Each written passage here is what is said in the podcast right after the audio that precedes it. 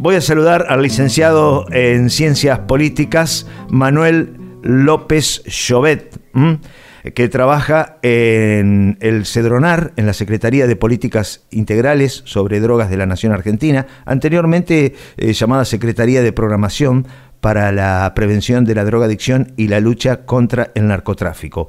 Hoy está abocado en el marco de la pandemia y la emergencia alimentaria, acompañando a un grupo en la Villa 31. Buenas noches, bienvenido a nuestra cocina de campo, Manuel. ¿Qué tal? Buenas noches, Quique, y a todos los que están escuchando, ¿cómo están? Bueno, un gustazo, gracias por atendernos. No, gracias a ustedes por invitarme a este espacio, encantado de estar acá. Bueno, eh, trabajás en un lugar eh, terrible, ¿no? Eh, donde ves muchas situaciones límites, ¿no? Donde, donde ves el, donde sentís y ves el olvido. Hoy estás trabajando, como decía, eh, en la Villa 31. Contame qué es lo que estás haciendo. Mira, en este momento yo, como comentabas vos muy bien al principio, trabajo en, específicamente en los míos en el universo de las adicciones, ¿no? Y cuando empecé en la 31, mi trabajo estaba más orientado a poder acompañar a aquellas personas que, que padecían un consumo problemático, específicamente la gente más excluida, a la que los otros circuitos no llegan. Ah. Eh, un pibe que, que consume pasta base y vive en una villa miseria nunca se va a acercar a una oficina del Estado, a un hospital, a pedir, a pedir ayuda o a pedir un tratamiento. Entonces, bueno, el área de tratamiento de Cedronar despliega estos equipos territoriales en estos lugares para desde la vinculación ir como habilitando intervenciones que posibiliten hacer algo, ¿no?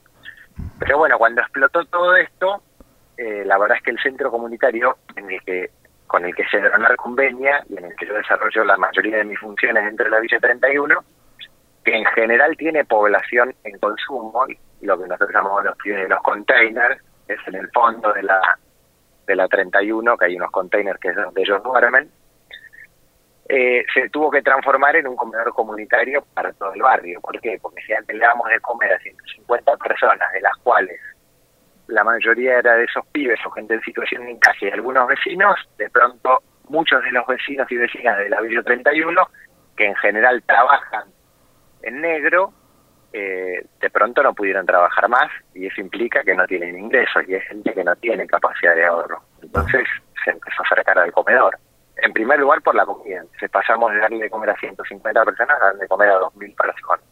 Mm. Eh, y paralelo a eso, como muchas de las oficinas del Estado y de otros y, de otros Manuel, cerradas. Manuel, quiero quiero preguntar, ¿estás con altavoz, puede ser? Porque, no, estoy ah, con auriculares. Ah, porque sí, se escucha, se, no se escucha muy, muy bien. A ver si, si podés hablar sin... Ah, a ver. A ver, pruebo, pruebo ah, ahí, pasarme al teléfono. Ahí, a ver. ¿Me escucha bien? Ahí se te escucha bárbaro. Ahí, gracias, Manuel. Ahí está. Ok. Ahora sí. Em, de 150 personas que iban a, al, al, merendero o al, o al este, comedor comunitario, ¿hoy cuántos son? 2.000. 2.000 personas. Sí. Y no solo eso, sino que lo que también empezó a suceder es que al estar Renaper cerrado, eh, ANSES cerrado, eh, las, los bancos que no funcionaban. Claro, los vecinos empiezan a tener problemas o el Poder Judicial no respondía, o en algunos. Entonces empiezan a venir todos a demandar a nosotros. Mm. la verdad que fue, eh, es muchísimo. Ahora se están empezando a generar otros circuitos, pero sobre todo al principio fue fue terrible, terrible para la gente, también para los pocos que podíamos ir sin poner en riesgo a nuestra familia o a nosotros mismos Em, y fue muy difícil, la gente estaba muy desesperada, entonces era imposible cumplir con las normas de seguridad e higiene, era imposible con la gente, por el hambre, por la desesperación, se amontonaba, entonces le pedían que se queden en las calles, pero la gente tenía que salir a buscar el plato de comida, cerraron muchos comedores de la zona y del centro de la villa, entonces se amontonaban todos por el miedo que se acabe la olla, que se queden sin comer, que se queden sus hijos sin comer, entonces el virus, que era un miedo lejano, cuando confronta con el hambre que es muy real y muy cercano, bueno, sí, lo que sea, pero a mí lo que me interesa es no quedarme sin comida. ¿Y qué, cuál es tu actividad? ¿Qué es lo que haces? ¿Qué días vas? ¿Qué es lo que haces? ¿Cómo, cómo es un día en la villa? Mira, te cuento si querés en la pandemia o en la normalidad. En la pandemia, en la pandemia, ahora, hoy. Mira, ahora cuando fue cambiando, te cuento un poquito así a vuelo de pájaro más o menos cómo fue cambiando. Sí, sí. Al, principio estábamos sosteniendo todos los días porque la mayor parte del equipo no podía ir, de lunes a lunes, íbamos, acotamos el rango horario porque en general el espacio funciona desde las 9 de la mañana a las 5 de la tarde con profesionales técnicos, talleres, distintas cuestiones para, para ir trabajando con los chicos estos de los que te hablaba. Mm. En este contexto se acotó el horario, habíamos de 11 a 2 de la tarde, y lo que hacíamos era cocinar, primero cocinar y dar de comer, y después eh, atender las distintas cuestiones que iban surgiendo de los vecinos o, o de los propios pibes que venimos acompañando. Paralelamente a eso, cuando llegaba a mi casa a las 9 de la tarde, o más tarde, porque a veces nos quedábamos respondiendo hasta muy tarde, eh, era ver cómo seguíamos acompañando a los pibes en consumo que veníamos digamos que veníamos acompañando y que de pronto se quedaron sin el único espacio de intención que tenían. Porque un pibe que vive en la calle desde los nueve años, que consume, eh, pasaba que fue bollando por todos lados y de repente en este espacio encontró un lugar de contención, de encuadre, de acompañamiento, que se encuentre de la mañana de la noche a la mañana sin nada, de un lugar que abre y que hay dos mil, bueno no dos mil, pero 500 personas, 600 personas, no hay lugar para ellos, también es, es muy complejo tramitarlo. Entonces, bueno, pensar estrategias sobre si los ubicamos reparadores, si conseguíamos... Bueno, fue fue mucho. Así era cada día. La verdad que laburábamos un montón. Después, a medida que se pudieron ir incorporando algunos miembros del equipo, eh, empezamos a dividir un poco las tareas yo me empecé a focalizar en el acompañamiento de los casos que venimos acompañando y que están que lograron alquilar después de todo un proceso, que están en comunidades terapéuticas que están presos. Entonces empecé a girar más por el conurbano. Por eso ahora estoy en el auto, vengo de Seiza, de acompañar uno de esos casos que está bien con la pareja, pero ahora salió el, la ex pareja de ella, que estaba preso por darle una puñalada y por abuso a las hijas. Y y bueno, salió de estar preso y estaba muy asustado, entonces bueno, ir a acompañarlos, calmarlos, que le den pelota en la fiscalía para que le den el botón antipánico, un montón de cosas que por ahí, si uno no interviene, no se activan. Em, y, paralelamente a eso, intentando siempre mantener en lo que se puede las reglas de higiene, de, protección, pero bueno, la verdad es que hay, hay a veces que pasan un segundo plano porque la emergente es, muy poderoso, entonces, bueno, hay que ver cómo lo, lo, vamos equilibrando, ¿no? Qué destruida que está nuestra sociedad, ¿eh? qué desigual que es. ¿eh? Eh, ¿cómo, ¿Cómo no van a tener odio esos pibes, no? Si están totalmente desamparados y con políticas, no te quiero meter a vos en, el medio de esto, lo digo yo, con políticas que han generado esto, a costa de un voto, no importa qué, ¿no? Eh, está degradada la sociedad, lamentablemente. Drogas hay en todo el mundo, consumo hay en todo el mundo, pero en la Argentina estos últimos años se ha potenciado de una manera terrible y, el trabajo que están haciendo ustedes, que vos trabajás en el Cedronar que pertenece al Estado y creo que el Estado es tu propio enemigo. Sí, muchas veces sí la verdad, a, mí me gusta también ponerlo un poco en la sociedad para que todos nos hagamos o nos hagamos un poco responsables de lo que sucede. Digo, yo vivo en la zona de retiro. lo cierto es que yo a 500 metros tengo un pibe de 9 años que todos los días consume pasta base. Y no solo yo, un montón de vecinos de retiro. Y eso pasa, y pasa en nuestra ciudad. Y nosotros somos relativamente indiferentes a eso. Eh, por supuesto que el Estado tiene una responsabilidad, yo no cuestiono el rol del Estado, pero digo, eh, de alguna forma nos tiene que interpelar eso. Mira, cuando fue toda la cuestión de, la, que liberaban a los presos, no sé si te acordás, sí, no sé allá en, el interior cómo se vivió o en alguna otra zona de, cosas, pero acá en Capital salían a, a caceralear eh, a las, ya no me acuerdo, 8 o 9 de la noche, mm. por los motines, porque están largando a los presos, porque se amotinan. Y a mí me dolió mucho porque yo conozco mucho lo, que sucede en los penales y hoy en las comisarías, y la verdad que la situación que viven esos pibes y esas pibas, amén de los delitos que después lo podemos debatir, son violatorias de derechos humanos básicos.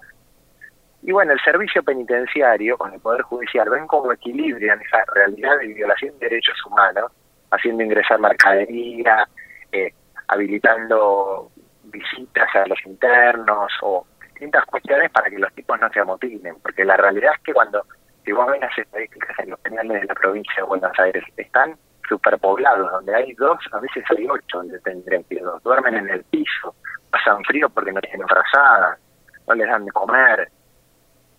A eso, si a eso le sumás, que las familias no los pueden visitar, que no les ingresan mercadería para sustituir la ración miserable que le dan, no les entran plaza y se mueren de frío, y escuchan de oídos que hay una pandemia que está matando gente. Yo estoy ahí también me amotino. Entonces, me pareció, yo entiendo, a la, por supuesto que entiendo a la víctima preocupada porque salga, acabo de ir a, acompañar a una víctima, yo no estoy cuestionando eso, pero digo, hay en un punto que si, que si, las, si como sociedad nos quedamos en que el problema es que están liberando a los presos, y no que la única forma que los presos tienen y que los escuchen en estas condiciones es amotinarse, eh, nos perdemos de algo de algo más profundo de lo que tenemos que demandar, que es, mira, el tipo está preso, pero lo que tenemos que buscar es que el tipo no vuelva a cometer ningún delito. Porque uno va a un penal y la verdad es que son todos pobres. Son todos pobres los pibes que están ahí. Eh, la mayoría está por delitos menores o por reincidencia, por varios delitos subsiguientes. Que los pibes ingresaron al sistema carcelario. El sistema carcelario, una institución pública, acentuó las fracturas que llevaron al pibe a delinquir en un primer lugar y lo volvió a tirar a la calle. Sí, eh, yo, eh, yo no estoy de acuerdo con lo que decís. Eh, creo que es un tema de debate amplio, ¿no? Porque me pongo, me pongo en el lugar también de, aquel que perdió, que fue ultrajado, que fue la persona que fue violada, al que le mataron un ser querido. Y es para debatirlo, ¿no? Que las condiciones en las cárceles tienen que ser humanas, estamos totalmente de acuerdo, totalmente de acuerdo. Tuve una experiencia eh, por una empresa que me invitó que desratizaba y todo eso, de conocer la cárcel de Olmos. Entré, no adentro de los pabellones, pero entré este, a la panadería, al patio, a, a la herrería. ¿Sabés lo que me dijo uno de los policías que iba conmigo? Acá tenés que tenerle más miedo a los de afuera que a los de adentro. Le pregunto a ustedes y saca tu conclusión, me dijo así.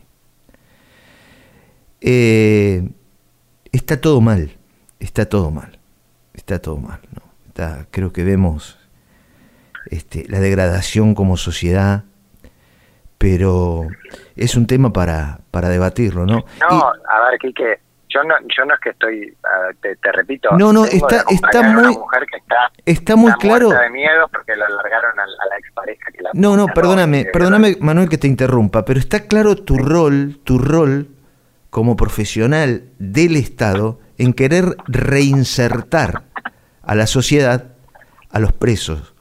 Pero por eso te decía en el principio, tu propio enemigo es el Estado, la justicia, eh, la, policía, eh, los políticos. El Estado te, te, está teniendo vos, pero a la vez te está este, haciendo presión para que vayas en contra. Me parece a mí, ojo que es una opinión muy personal. Sí, yo te entiendo. Yo vivo más que nada las trabas que muchas veces genera el Estado, ¿no? Yo creo que son contradicciones propias de todas las instituciones argentinas. Me parece que es parte de, la sociedad argentina que enfrenta muchas contradicciones, ¿no? Sí, sí, sí. Me pasaba, por, para cambiarte con los bancos, me pasaba lo mismo, que es un ente privado.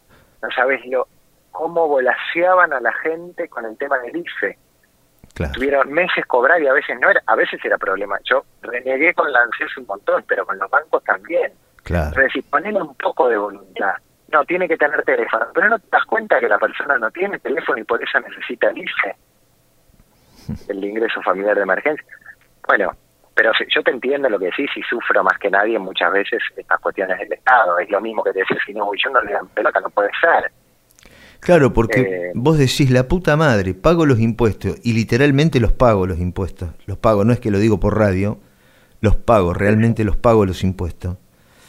Eh, no, tengo, no tengo educación, no tengo seguridad, eh, no tengo un horizonte claro. Por eso que es todo, es todo así. Por eso que la, la, misma sociedad se va envenenando y se va agrietando entre nosotros mismos. Cada vez nos vamos haciendo la grieta más grande. Eh, no, salí de acá, salí de acá, con este no quiero hablar. Y capaz que necesita ayuda. Y no se la damos. Porque sabemos lo que pasa. Lamentablemente, ¿viste? Lamentablemente eh, son situaciones límites. Estamos hablando de situaciones límites. No quiero dejar de preguntarte. Eh, trabajaste también con una población de travestis trans. ¿Cómo es esa experiencia? Sí, yo trabajé sobre todo con varios dispositivos que abordan eh, esa población. ¿Dispositivo?